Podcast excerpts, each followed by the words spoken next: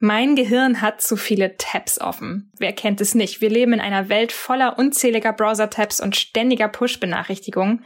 Und jeder Dienst scheint auch ständig um unsere Aufmerksamkeit zu buhlen. Ja, und wenn nicht, dann ist da garantiert noch irgendwas anderes, was uns ständig zur Ablenkung verleitet. Aber die Frage ist natürlich, wie können wir uns gegen diese ständige Reizüberflutung wehren? Für die, die Mut über Angst stellen. Für die, die Nein sagen, einfach weil es richtig ist. Für die, die entschlossen ihren Weg gehen. Für die, die still und stark sind. Für, Für dich. dich.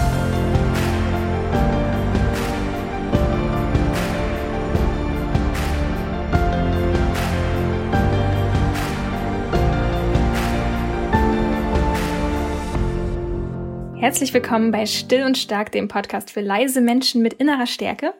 Wir sind Timon und Melina und wir freuen uns, dass du wieder mithörst.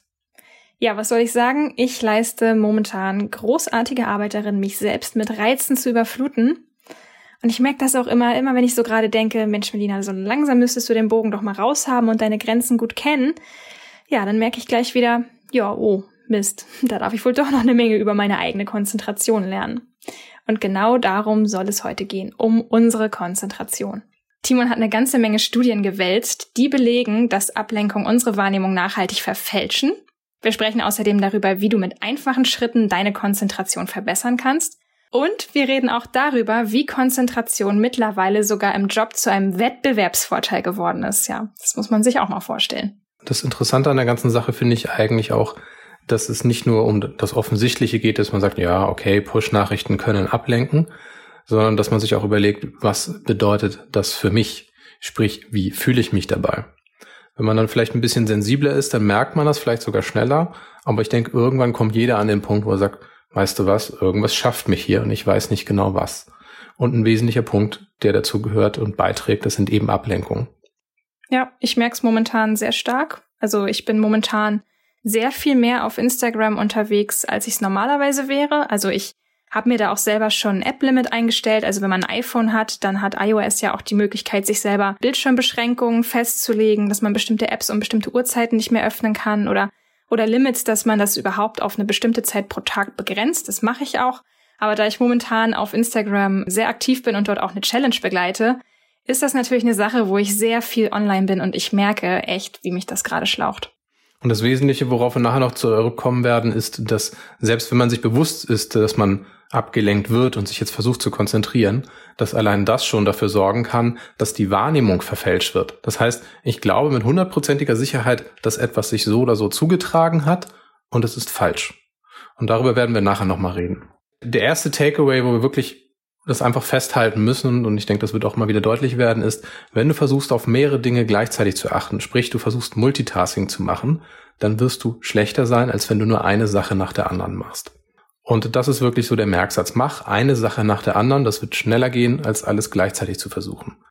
Ich denke, das ist eine Sache, die weiß man ja irgendwie auch schon, ne? Hat man schon mal gehört, sagen einem irgendwie auch alle, nee, Multitasking ist Gift. Aber ich glaube, was das wirklich für unser Gehirn bedeutet, das können sich nur die wenigsten vorstellen, weil die Studie natürlich, die ist einem da nicht so präsent. Genau. Und das ist, denke ich mal, auch so ein bisschen der Punkt, wo man den Kollegen das einfach auch auf den Tisch knallen kann, sagen kann, hey, weißt du was, Studie A, B, C, mit drei Studien werden wir uns befassen, die belegen das Ganze. Also es gibt gar keinen Grund jetzt irgendwie nur zu sagen, ja, ich fühle das auch. Nix da, das sind Fakten. Die Frage ist nur, wann führen die Fakten eben auch zu Taten bei uns?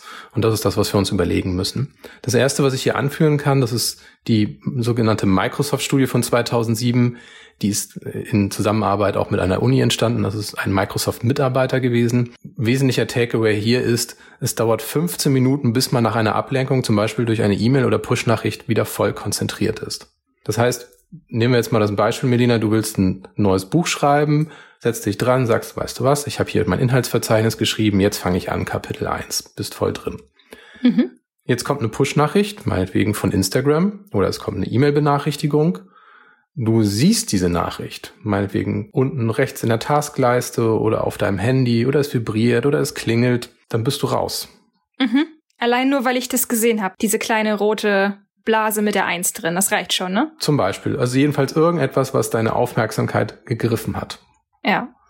So, jetzt hast du zwei Möglichkeiten, die am Ende ziemlich auf das Gleiche rauskommen. Du guckst dir die Sache an, beantwortest vielleicht die Nachricht sogar. Oder du sagst, weißt du was, nee, ist unwichtig, ich muss mich jetzt konzentrieren, zurück zur Arbeit. Mhm. Das Interessante ist, dass die Studie besagt, dass du im Schnitt ungefähr, können wir uns merken, 15 Minuten brauchst, bis du wieder im Thema drin bist. Das klingt erstmal noch so, als man sagt, okay, das ist ja eine Menge Zeit, aber ich krieg ja trotzdem was geschafft.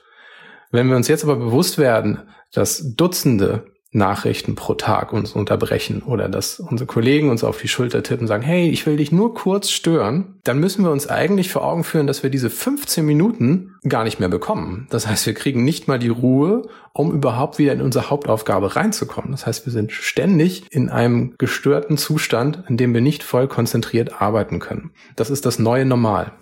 Das heißt, wir kommen auch gar nicht erst in einen richtigen Flow rein. Also das heißt, ich erreiche mit meiner Arbeit gar nicht erst diese Tiefe, weil dazwischen schon wieder eine Unterbrechung lauert. Richtig. Also jetzt gibt es tatsächlich eine Studie von Microsoft Canada von 2015 zum Thema Aufmerksamkeitsspanne.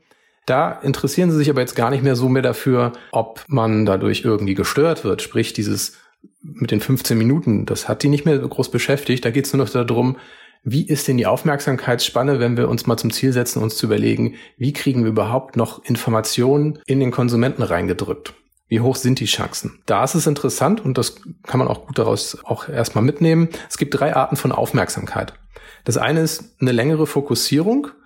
Das ist, wo man sich sagt, okay, ich habe einen ruhigen Raum und versuche mich auf eine Tätigkeit zu konzentrieren. Das ist meiner Erfahrung nach eher selten der Fall. Meistens geht es auf den Modus 2, wenn das um Aufmerksamkeit geht. Das ist selektive Aufmerksamkeit. Ich habe also ablenkende Reize, weiß aber, dass ich mich auf diese eine Sache konzentrieren möchte. Das ist aber immer noch der Entschluss zu sagen, eine Sache nach der anderen.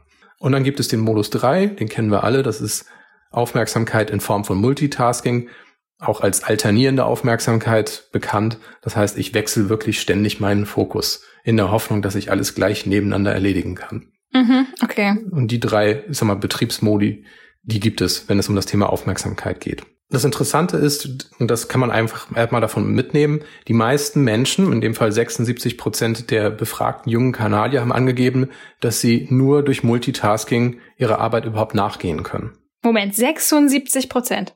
Ja, bei 2000 Befragten. Wow, 76 Prozent nur durch Multitasking bei ihrer Arbeit. Alter Falter. Okay. Ich zitiere mal hier aus der Studie.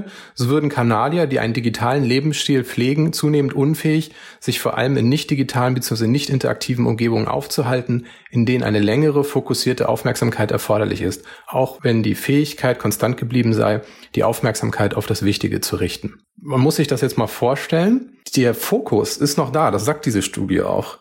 Das Problem ist nur die Spanne, für die der Fokus vorhanden ist. Und das kennen viele von uns, denke ich auch. Und man sagt, ich kann das, ich habe einen guten Fokus, aber nur 15 Minuten lang. Es geht hier gar nicht darum, die, die Zahlen zu bewerten oder zu sagen, so und so viele Sekunden ist das. Aber wenn man sich mal die heutigen Werbespots anguckt, dann merkt man, das Ganze hat sich an die Aufmerksamkeitsspanne des Nutzers angepasst. Das klingt erstmal so natürlich genau, wie die Studie das auch besagt. Du kriegst da noch was reingedrückt. Das funktioniert. Werbung funktioniert nach wie vor. Aber die Frage ist ja, was für ein Leben möchte ich führen? Und vor allem mit welcher Leistungsfähigkeit möchte ich im Beruf auch vorhanden sein. Denn das ist eine Sache, darüber kann man ja letzten Endes auch Schlussfolgerungen ziehen in Bezug darauf, was man in der Studie schon sieht und sagen kann, okay, was bedeutet das denn für mich im Alltag? Ja, genau, aber da habe ich jetzt auch nochmal die Frage, was genau fällt denn eigentlich jetzt alles unter Multitasking? Also ich würde mir jetzt vorstellen, die wenigsten versuchen jetzt irgendwie gleichzeitig eine E-Mail zu tippen und noch ein Kundentelefonat zu führen. Was, oh was ist noch? Ja, echt jetzt?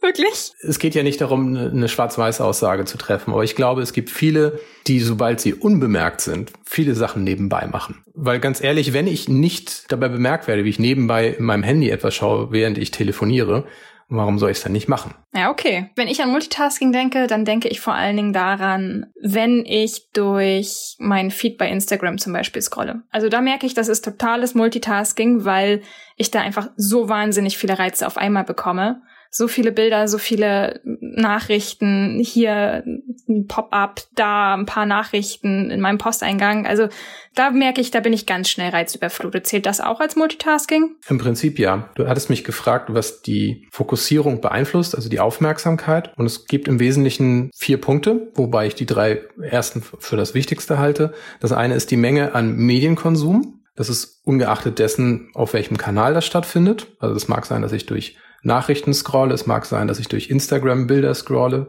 Dann die Nutzung sozialer Medien, weil die alle eins gemeinsam haben. Sie wollen mich so lange wie möglich auf ihren Kanälen halten. Ja, genau. Die komplette Plattform ist darauf ausgelegt, möglichst viele Impulse und Anreize zu geben, doch noch mal ein paar Sekunden länger zu bleiben.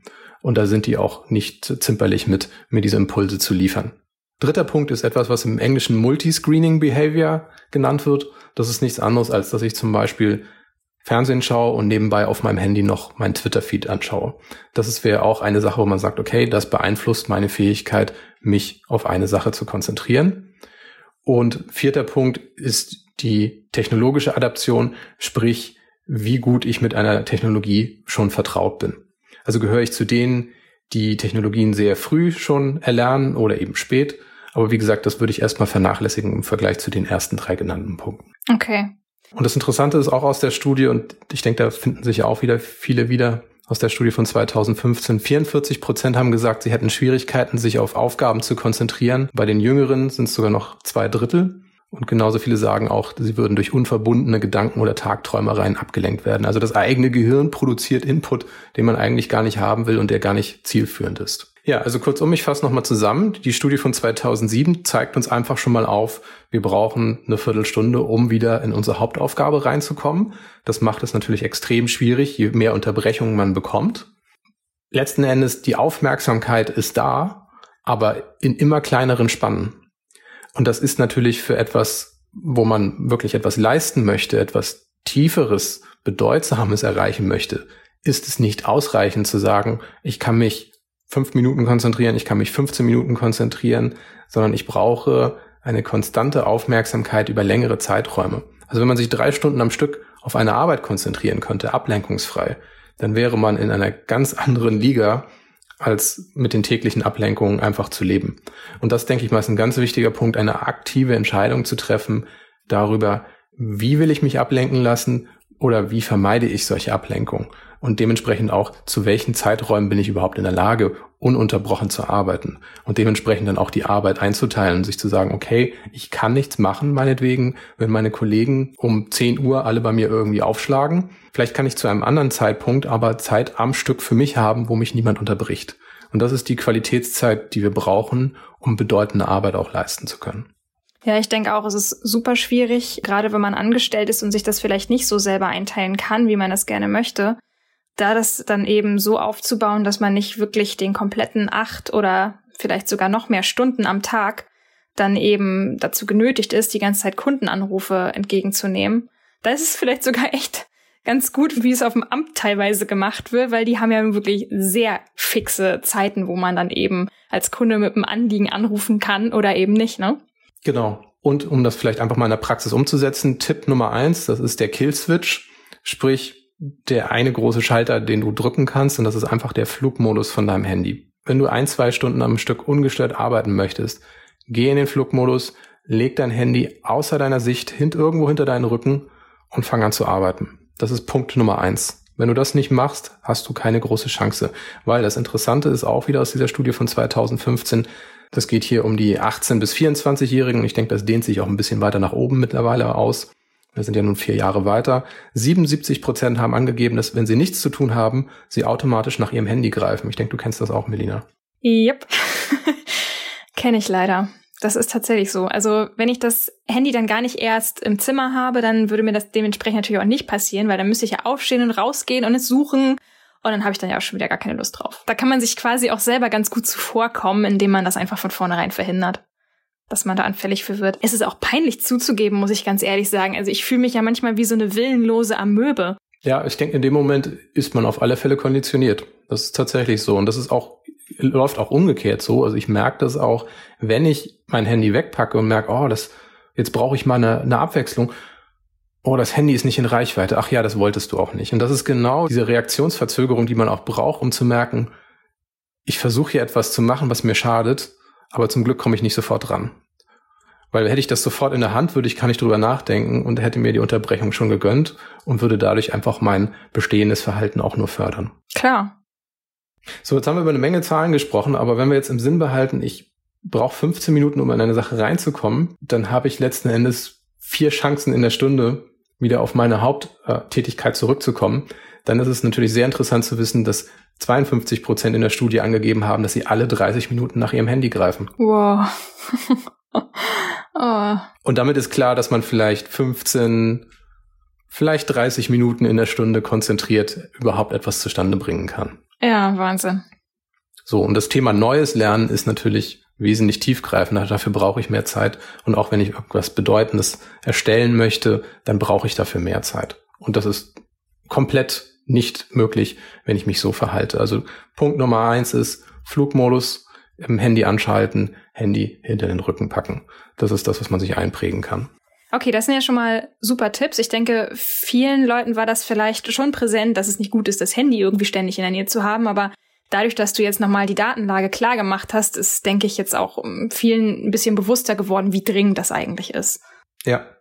Und was mir eben auch sehr wichtig ist, es ist datenlastig und das ist sehr wichtig, weil wenn wir über Verhaltensänderungen reden und ich anderen mitteilen muss, warum ich etwas anders mache, dann ist es wichtig, das nicht als persönliche Marotte nur eben mitzuteilen, sagen, hey, warum bist du jetzt hier aber nicht in unserem Instant Messenger erreichbar und wir brauchen dich und hier und dies und das und jenes und sagt, Leute, ich will wirklich was bewegen und deswegen mache ich hier nicht mit. Und das sind die Daten dafür. Und deswegen solltet ihr auch nicht mitmachen und deswegen sollten wir klar vereinbaren, wann wir wie uns austauschen und dazwischen ist Funkstille, damit wir arbeiten können.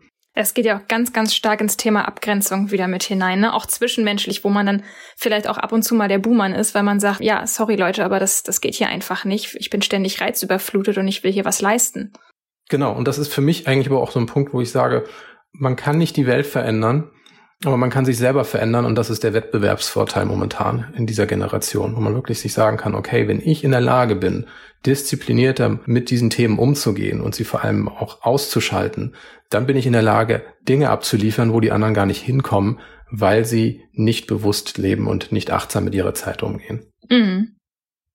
Jetzt kommen wir zum Höhepunkt des Ganzen. Das ist eine Studie, die ist relativ neu, die ist vom August 2019 von der Ohio State University dass die Reaktionszeiten verlangsamt werden beim Multitasking. Das haben wir festgestellt. Aber das Krasse ist, diese Studie belegt, dass es das Gedächtnis verändern kann. Mhm. Ganz einfach gesagt, ich glaube, mich an Dinge erinnern zu können und an Abläufe, von denen ich 100% überzeugt bin, dass es so gewesen ist. Und diese Studie belegt erstens, dass ich falsch liege und testet eben auch ab, wie sehr die Probanden davon überzeugt waren, dass sie trotzdem die Realität wahrgenommen haben. Ja, es klingt echt gruselig. Und der Witz ist, der Versuchsaufbau ist relativ einfach. Ich versuche das mal zu beschreiben. Wir können auch einen Link auf die Website packen, wo man sich das mal angucken kann. Es sind vier Quadrate auf einem Bildschirm zu sehen in vier verschiedenen Farben. Und eines dieser Quadrate wird mit einem weißen Rechteck umrahmt. Das ist sozusagen die Farbe, die ich mir merken soll. So, das Ganze wird für eine Zehntelsekunde nur angezeigt und das Interessante ist, wenn man sagt, wow, Zehntel Sekunde, das ist aber schon die Herausforderung, oder? Nein, das ist es nicht. Es ist interessant, dass das menschliche Gehirn sehr gut in der Lage ist, solche kurzen Momente aufzunehmen und zu sagen, weißt du was? Ich bin mir sicher, das war diese Farbe. Und diese Farbe muss dann eben auf einem Farbkreis angegeben werden, welche Farbe das ist. So. Soweit der grundlegende Versuchsaufbau. Das hat auch sehr gut geklappt. Die Leute sind in der Lage, sich in diesem kurzen Zeiträumen und für diese Art Aufgabe zu konzentrieren. Gar kein Problem. Jetzt gab es eine kleine Ablenkung. Wir haben einmal das Zielquadrat, das farbige Zielquadrat, das weiß umrahmt ist. Und dann gab es noch eins, wo Punkte drumherum sind. Ach so, okay, also du meinst, dass das eine hat eine durchgehende Konturlinie gehabt und das andere hat aber eine gepunktete Kontur gekriegt. Um genau zu sein, waren es sogar noch vier Punkte. Also man konnte es wirklich sehr schnell auch gut unterscheiden, prinzipiell. Mhm, okay.